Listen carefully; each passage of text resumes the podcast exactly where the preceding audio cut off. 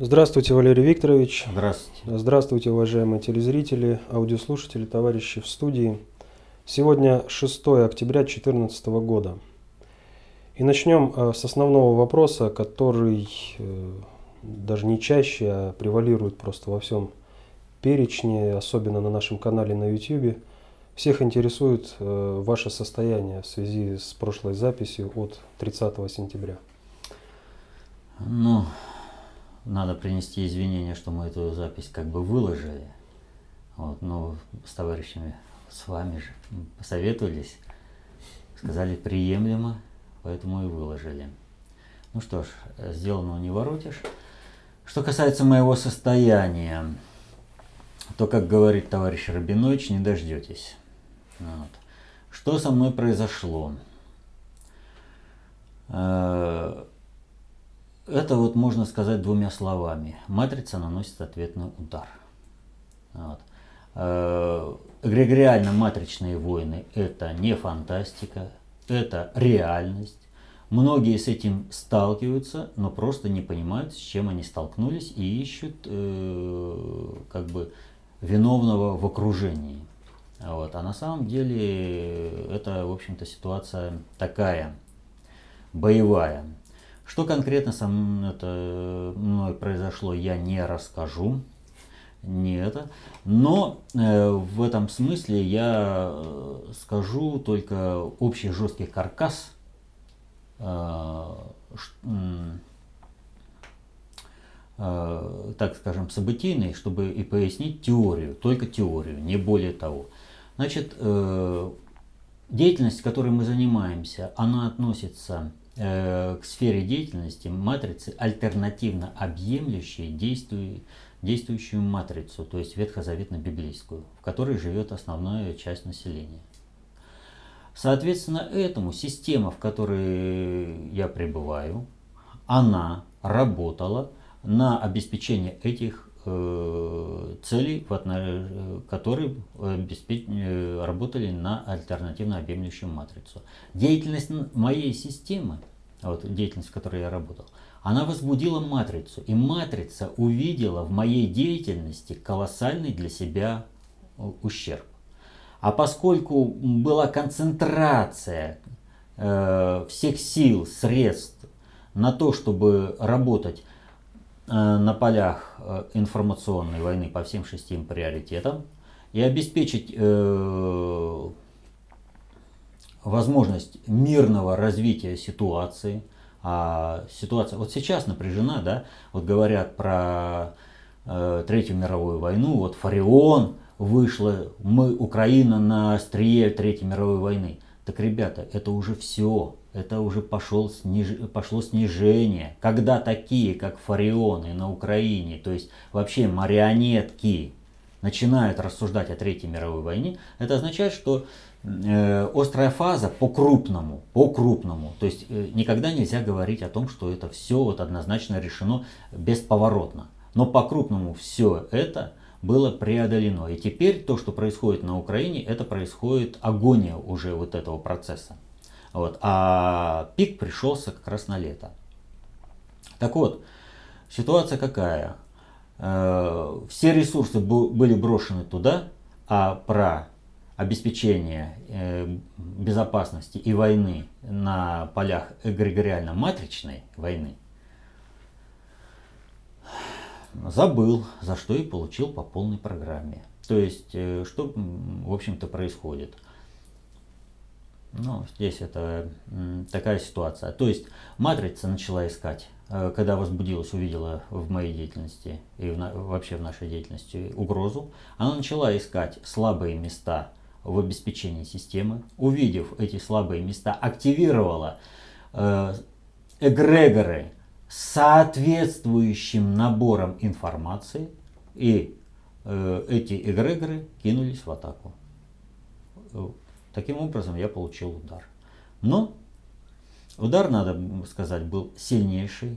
По моей оценке я должен был умереть, но я жив, а значит будем жить. И, как говорится, все, что нас не убивает, нас делает нас сильнее. Делает нас сильнее. Я хотел, Валерий Викторович, вот спросить, то есть э, у каждого воздействия есть конкретная фамилия. Как товарищ Каганович если... говорил, у каждой аварии есть фамилия, имя, отчество. Да. Это? А что имеется в виду в данном случае? Ну, эгрегоры, они э, в качестве носителей а, имеют понял. людей. Значит, все понял, понял. Значит, э, в данной ситуации, да и вообще, в эгрегориальном матричном управлении э, конкретный человек не играет никакой роли. Абсолютно никакой роли. То есть, э, когда возбуждены определенные эгрегоры, обеспечивается необходимая насыщенность людьми и удар нанесет тот, кто будет в, это, э, кто будет в этот момент способен. Вот. Поэтому никакой роли, да. То есть человек может ис, э, испытывать какую-то эйфорию, удовольствие от совершения подлости там, или еще чего-то там. Э, он будет считать себя героем. Это. Никакой заслуги этого человека ни в чем вообще нет. Просто нет. Он не существует. Это всего лишь инструмент эгрегора. Вот. Э, поэтому заморачиваться на какие-то там фамилии, имя, отчество, да, это уподобляться быку, реагирующим на красную тряпку. Это совсем не то. Вот. Надо понимать, откуда пришел удар, а реализоваться он мог э, ну, совершенно разными способами. Совершенно. Вот, ну просто вот. Э, их колоссальное множество. Вот. И говорить, что вот, другое дело, что, скажем, человеку, который не выполнил э, волю эгрегора, ну, его эгрегора накажет. Очень сильно накажет. А перейдем к следующим вопросам. Ну, здесь небольшая это, еще остановка. Но у него есть возможность избежать наказания, если он переосмыслит и покается. Вот тогда у него есть возможность избежать наказания со стороны собственного эгрегора, который вывел его на это. Ну вот теперь, пожалуй, э, все и без конкретики о том, что реально произошло, и в то же время только теория. Вопрос от Галины. Прокомментируйте, пожалуйста, ситуацию в Гонконге. Судя по технологии, она очень напоминает начало Майдана на Украине. Там тоже все начиналось с выступления студентов. Будет ли в Китае очередная оранжевая революция? Нет, не будет. В данной ситуации Соединенные Штаты, разворачивая Майдан в Гонконге, закусились не с Китаем, а с глобальным управлением. Ну, ребята, в общем-то, дошутились. Там все будет разрулено, нормально. А по лицам, которые неосторожно такое решение принято, это люди из страновых элит. Они высокопоставлены, они умны. Ну, им будет сделано внушение. Надо ждать что кто-то не проснется, выпадет из окна, танки русские идут. Ну, в общем, таких вот моментов. Или воздушную змея задушит. Далее вопрос от Елены. Скажу прямо, в программе мне не нравится постоянный поиск виноватых, в кавычках, в отступлениях от идеального пути развития человечества. Это и ГП, и страновые элиты, и пятая колонна, и так далее. Проще сразу все беды приписать врагу рода человеческого. А как насчет свободы воли и выбора каждого? Значит, от каждого из нас зависит направление вектора развития человечества. А как с нравственным камертоном в душе простых людинов? Или он уже совсем списан со счетов в ходе механической перетасовки игральных карт?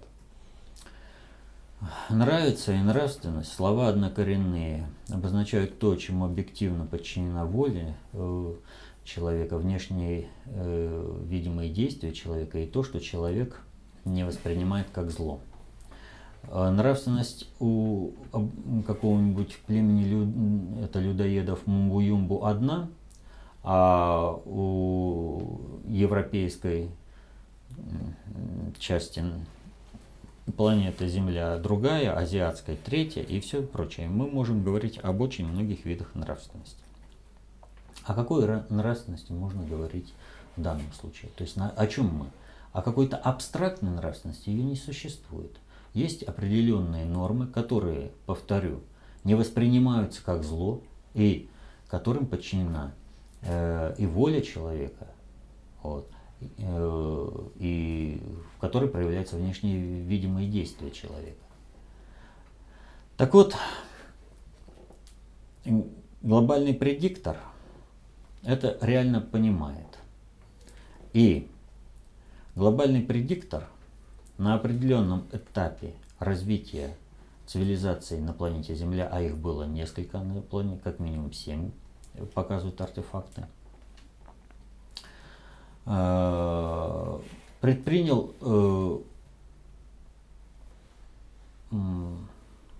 деятельность по форми целенаправленному формированию определенной нравственности всего населения.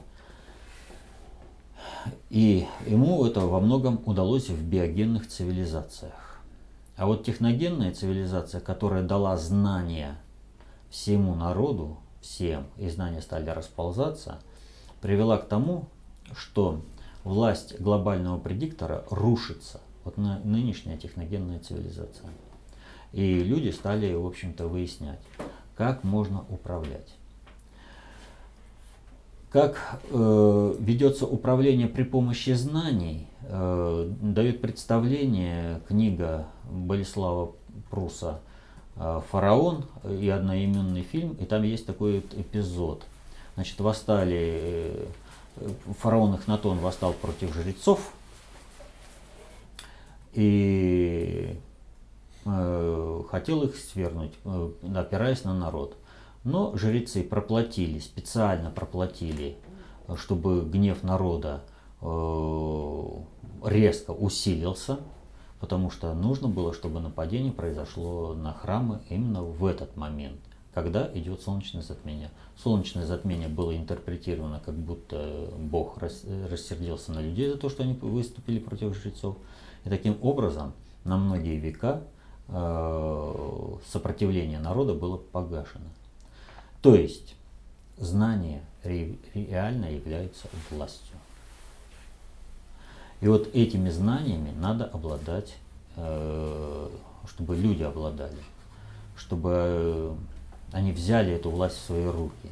Если этого не произойдет, то они всегда будут манипулируемы. Вот. Им будут навязывать различные виды нравственности, которые не будут соответствовать Божьему промыслу. А соответственно, человечество и дальше будет пребывать в кровавом инферно. Далее вопрос от Алексея Геннадьевича. Э, я живу в Ростовской области, где с легкой руки Ельцина был дан старт современному казачеству. Сейчас много, многие относятся к этим людям как к потешным войскам. Тем не менее, у казаков есть свои учебные заведения, созданы свои казачьи структуры – Сфера интересов простирается от участия в боевых действиях на территории Украины до музея генерала СС Казаку Краснову. Представители местной власти также участвуют в казачьем движении, придавая ему статусность в глазах обывателей. Возникает такой вопрос. А не получит ли Россия через одно поколение запасных бандеровцев, целью которых будет воссоздание войска Донского с его территории? Нет, целью казачества, возрождения казачества является совершенно другое. И когда Ельцин э, работал на возрождение казачества, он работал на то, чтобы была активная вооруженная сила на полях гражданской войны в России, к которой мы фактически-то и пришли к 2000 году.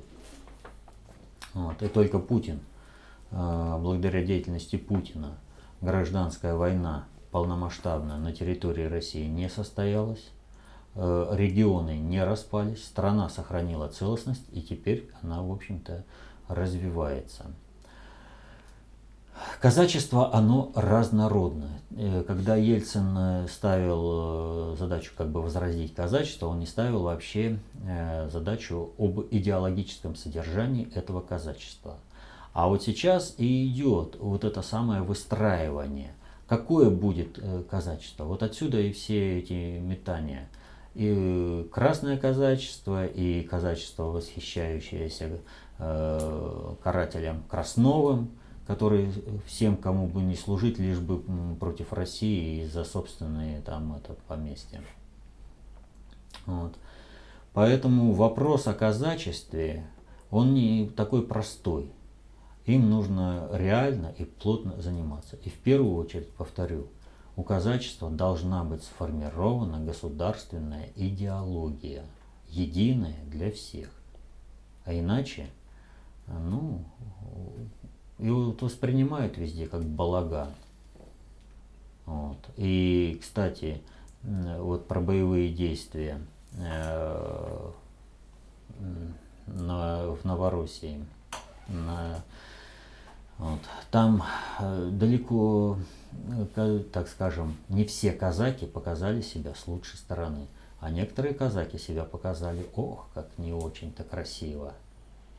Причем э, таким казакам некоторым даже была обеспечена медийная раскрутка. И, и так они себя проявили. Вот. То есть казаки, они разные. Александр просит рассказать вас об ОБСЕ. Как проводится управление со стороны ГП этой организации? Могут ли на нее влиять страновые элиты? Для чего вообще создана эта организация? Учитываются ли ее мнения на мировой арене? Э, имеет ли она инструменты давления, кроме информационного? И какие еще подобные организации существуют? Э, ОБСЕ относится э, к одному из видов структур надгосударственного согласования и управления структурного. А, Ее мнение для глобального предиктора не значит ничего. По той простой причине, что это всего лишь инструмент. А, когда-нибудь садовник спрашивал мнение у лопаты. Желает она копать землю или нет? А, желает она стоять в этой чулане или в другом? Нет, он использует так, как надо. И поэтому ОБСЕ выполняет определенную роль в над государственным управлением. Э, чтобы понять э, роль ОБСЕ, вот иногда создаются такие межведомственные комиссии. А в структурах э, каких-то направлений создаются ведомственные такие вот комиссии, которые занимаются определенными выездными работами. Вот это как раз ОБСЕ. Она занимается вопросами Э, согласования вот это э, общей безопасности в Европе. Ее задача э, только лишь э, фактически это мониторинг э, состояния, а все рекомендации по изменению управления, это вот, э, понимаете, вот как, как бы это еще точнее сказать, ну вот есть двигатель внутреннего сгорания, да, в нем есть датчик температуры, например. Вот этот датчик и является ОБСЕ. А водитель, глобальный предиктор по тому, по той информации, которую передает датчик, уже определяет, в каком режиме эксплуатировать двигатель. Вот. И все э, надгосударственные структуры подобного типа, типа ОБСЕ, это являются именно такими структурами э, э, согласования и управления. Следующий вопрос от Ивана Калача. Не могу понять, в чем зло судного процента, если он не грабительский. Ведь это такая же услуга, своевременные деньги в нужном количестве, с риском невозврата. Эти деньги убивают их владельца, хотя они всегда могут ему внезапно понадобиться. В общем, это такая же услуга, как и многие другие услуги. Услуги кассы, что ли, комиссия за посредничество, тоже тогда к этому относится, это ведь тоже э, процент. Угу. А, тогда какую вот можно еще такую, такую какую-то услугу, которой вот все пользуются. Ну, вот человек возмущается, вот он, эта вот услуга, она должна стоить вот такую сумму, да? А почему она должна такую сумму стоить? Вы возмущаетесь, когда у вас повышают тарифы на проезд в транспорте, вы возмущаетесь платной медициной, еще там чем-то и другими. Потому что вы уже понимаете, что организовать социальный процесс вот в это, вот, скажем, в образовании, в медицине можно на основе государственных фондов бесплатно для человека. А на каком основании э, вот за эту услугу э, банки берут такую сумму? Вот э, о чем идет речь. За последние 150 лет прирост энергообеспеченности, а собственно и ВВП по всем странам составляет примерно 3-5%. То есть, согласно этому, кредитование под эти проценты человек может отработать собственным трудом. Потому что энергообеспеченность растет, а человек работает, и он может провести больше, и он может отдать. Кредитование под большие проценты однозначно ведет к истощению системы, в которой работает человек, системы, которая взяла кредит. Она не может развиваться, она работает на самоуничтожение. Она берет кредиты и вот как в болоте вязнет, вязнет, вязнет и вязнет. Почему? Потому что как бы не старались, но отдать проценты по кредиту свыше 3-5% не, в год, годовые, естественно, нереально. А у нас какие проценты? У нас 18%. Да вы что, это считаете даром. А какие проценты в Соединенных Штатах? Ноль. А в Европе то же самое. А в Японии у нас кризис, нам говорят, вот нам надо повышать процентные ставки. Вот только так мы можем выбраться из экономики, это, из этой экономической передряги. В Соединенных Штатах возникли экономические проблемы. Что? Они сразу только хоп и до ноля скинули. Они освободили от пут, от нагрузки экономику. Производство освободили. Ребята, работайте. То есть так да, вот. Даже если процент, как говорит Иван, не грабительский, то есть ниже 3-5, вы имеете в виду? Э, что именно еще раз? Ну, в этом, в этом плане. То есть США опускают практически до, до ноля, но у них э, проценты там ну, около долей. Да, 0,1, 0,1, 0,2. То есть, вот было. То есть это с точки зрения Ивана не грабительский процент, тогда в чем зло его? Если он меньше 3-5%. Так вот, когда он в таких параметрах, то зла он не наносит. Он обеспечивает э, продуктообмен в обществе, он полу получает э, плату за свою функцию, это труд, он должен быть оплачен. Но почему банкиры должны иметь, так скажем, лучшее, что ли, лучшую оплату, самую высокую оплату по отношению ко всем. Вот что сделал такого банкир, когда он дает э, по 20, 30, а то и 100 процентов э, годовых крестьянину э, кредит. У крестьянина нужно, крестьянину нужно вспахать, засеять, там это, отработать от сорняков, убрать, проверить, там, сохранить все прочее. Продать и потом отдать э, процент э, банкиру. Что делает банкир? А он в это время ждет. Ох, перетрудился. За что ему платить? Но все равно ведь тот, тот самый прирост 3-5% так или иначе все равно идет в карман ростовщикам. То есть они все равно грабят население, даже если процент чуть-чуть ниже. Э, имеется, ну здесь ситуация такая. А процент э, кредитования, он был даже в Советском Союзе. Вот. И, но банк был государственный, и таким образом э, шла определенная перекачка ресурсной, ресурсной обеспеченности. То есть государство получало возможность одномоментно где-то создать э, ресурс, платежную, так скажем, платежный избыток для того, чтобы решить вопрос постройки завода, железной дороги, э, моста и прочее. Вот. Э, это нормально. Это позволяет развиваться одной системе, и другой. И банки частные можно так вписать, но пока они не вписаны. Вот. Поэтому вообще частным банкам надо э, запретить э, брать э, свыше 0,25%. Вот. Пусть работают, как все. А, а что это? Стопроцентная а рентабельность тут, получается. У них стопроцентная.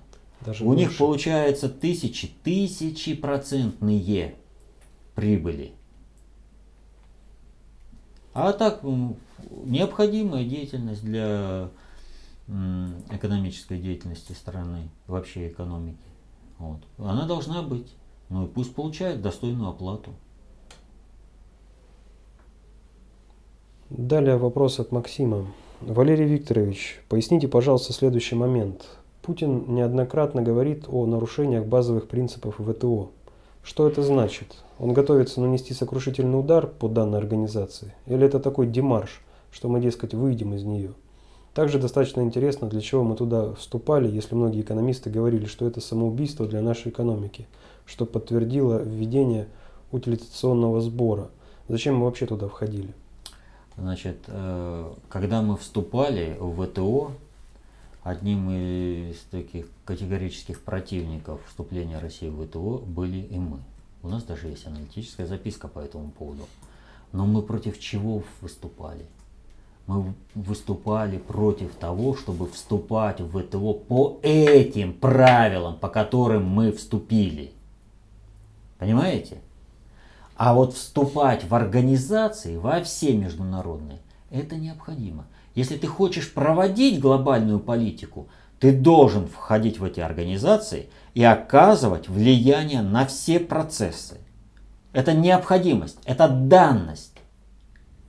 Вопрос состоял только в том, что те условия, по которым нас втянули так резко в ВТО, вот, невыгодны для России.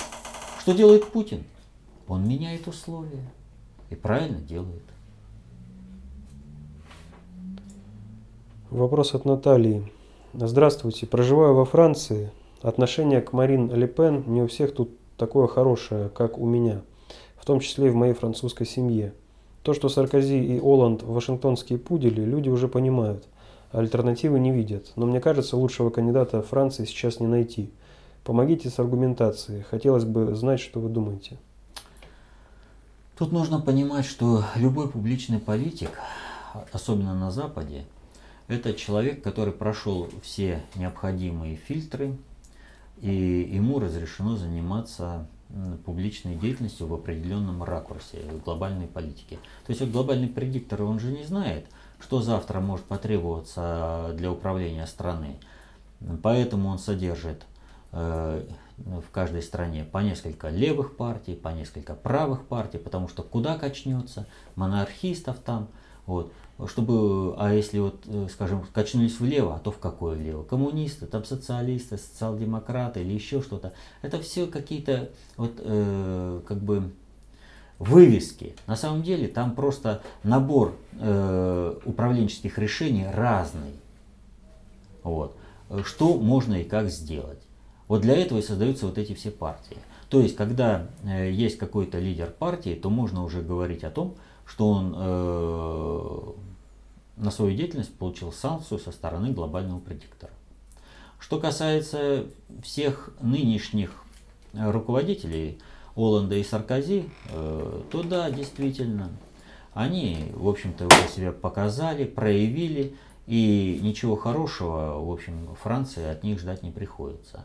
Тем более, что сейчас происходит изменение направления общего вектора целей глобального предиктора – и вопрос о создании э, европейского халифата в результате э, глобальной политики, которую проводит Россия, э, вопрос о создании европейского халифата за счет замещения европейцев пришлым мусульманским населением, он сейчас находится в подвешенном состоянии. Они не знают, куда и как двигаться.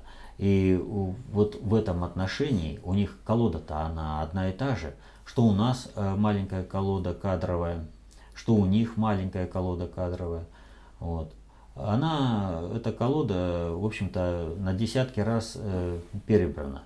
Поэтому э, Марин Люпен, ее, э, так скажем, э, произошло изменение в мире, и нужен э, политик под новые задачи. У них всегда так. Как изменение в мире, так нужен политик под новые задачи. Потому что от старого ждут определенных э, действий, только в определенной алгоритмике. И все просто ужасаются, Путин непредсказуемый. Вот. То есть он всегда сообразно обстановке, а у них такого не получается. Поэтому она как бы перспективный политик, это естественно. Они говорили именно в этом ключе, вот им разрешали работать. Глобальный предиктор, он предусматривал уже различные варианты движения, да. И вот сейчас э, поворот как раз э, на национальный курс. То есть надо стабилизировать национальные государства каким-то образом на какое-то время. Поэтому, естественно, Марин Люпен. Да. Ну а что говорить, будучи в оппозиции, она а, э, вынуждена просто быть более адекватной жизни, чем э, те политики, которые работают под руководством надгосударственного управления, особенно э, со стороны Соединенных Штатов, а не глобального предиктора. И соответственно этому она, создав определенный вот такой режим, она вынуждена будет его продолжать. Это будет вынужден делать и глобальный предиктор, потому что э, управленческий маневр короткий аверштаг, он э, требует длительного времени. Вопрос от Надежды Алексеевой. Я живу в Перми. Когда общаюсь со своими знакомыми из Москвы, замечаю, что антироссийские, антипутинские настроения у них распространены гораздо сильнее, чем у нас в глубинке. Такое ощущение, что в Москве антипутинская пропаганда работает как-то иначе, гораздо сильнее. Что это? Эхо Москвы, местные теле- и радиоканалы, что-то еще. Как с ними общаться, чтобы переубедить? А не надо переубеждать. Надо просто понимать простую вещь. Э, в Советском Союзе начал, э, было заложено начало создания процесса, которое сейчас э, реализовалось в том, что и Москва, и Петербург – это, по сути, два штата Соединенных Штатов. То есть там люди в основной своей массе по нравственному принципу оторваны от реалий, в которых живет страна. Им без разницы. Вот, в основной своей массе, далеко не все. Вот это вот надо понимать. И когда человек сталкивается, то он статистически предопределенно сталкивается именно вот с этой основной массой. А основную массу, вот эту, по нравственному принципу формирует, которые понаехали тут. Вот. То есть тут, э, в Москву в первую очередь, в нерезиновую, рвутся люди именно с таким менталитетом. Э, вкусно поесть, красиво там э, одеться, еще что-то, да, и поменьше работать. И уж, естественно, к этому прилагается восторг Соединенными Штатами, а все остальное. Но даже в этом отношении, даже в этом отношении, марш подлецов, который они так громко назвали, марш мира, да, в марш э, в защиту убийц в поддержку убийц детей, э, в Новороссии, они сколько смогли набрать? Ну, самые запредельные оценки это 25 тысяч. Ну, это куда? Ну, это все. Хотя вот оценка была 5 тысяч на всех. И против, и... То есть это показатель, что и в Москве все меняется. Вот. Нужно просто делать свое дело, распространять информацию. Нужно показывать информацию, э, что вот так и так, разъяснять. Э, не спорить. Вот в споре рождается не истина, а раздор. Вот. Переубедить в споре невозможно. А вот в дискуссии, в обсуждении можно человеку дать информацию, которую он переосмыслит и придет на нужную э, точку зрения. Но в Москве и в Питере это достаточно трудно из-за насыщенности именно паразитарного образа жизни. Ведь посмотрите, вся богема там. А какая это богема? Она проклинает Россию, она едет и делает концерты перед карателями, она спонсирует карателей, продает свои гитары, чтобы тем бронежилеты. А то, вы понимаете, они пошли детей убивать, а вдруг их убьют, защищая детей. И они еще возмущаются, что народ их за это не любит. Они полностью оторваны от народа. Полностью. Они вообще не понимают России. Еще и выступают с тем, что вся Россия им должна. Да. За то, что они москвичи. Да. Просто по А, факту. Как сказал мне один товарищ, а зачем нужна такая страна, которая не может обеспечить всем необходимым свою столицу? Я говорю, а что такое необходимое? И как пошел запредельно, то есть э, вы здесь паразитируете, а страна должна горбаться. Да, на каком основании? Потому что мы столица. Ну так давайте столицу перенесем в другое место. Вот. Но проще это сделать по-другому. Паразиты налетают, э, налипают на различные потоки информационные и финансовые, которые крутятся среди э, ключевых министерств. Поэтому что нужно делать, в общем-то? Пусть ст- Москва останется столицей. А вот функции различные по разным городам. Что-то в Новосибирск, что-то во Владивосток, вот, что-то в другие города, вот, что-то в, в Петербург. А, Пожалуйста. И когда вот это вот будет разгрузка, то тогда и паразиты разбегутся из Москвы. Это был последний на сегодня вопрос. Ну что ж, последний вопрос. И вот э, когда мы э, обсуждаем вопросы, мы всегда сталкиваемся с некоторым непониманием. И вот здесь вот был вопрос, я начинал о чем говорить. Вопрос по глобальному предиктору. Там ищут всегда виновных каких-то, да? Не надо искать никаких виновных. Нужно понимать процесс его сути, в его глубине. Если мы понимаем этот процесс, то э, э, мы сможем адекватно реагировать. Если мы не понимаем процесс, то реагировать адекватно мы не сможем. А как можно понять адекватно? Когда обладаешь необходимыми знаниями. Вот когда уничтожают образование, делают большую, большую, готовят большую катастрофу для нашей страны. Потому что знания – власть. И вот эти знания, берите эту власть в свои руки. Как этим управлять? Достаточно общей теории управления, концепция общественной безопасности вам помогут. До следующих встреч.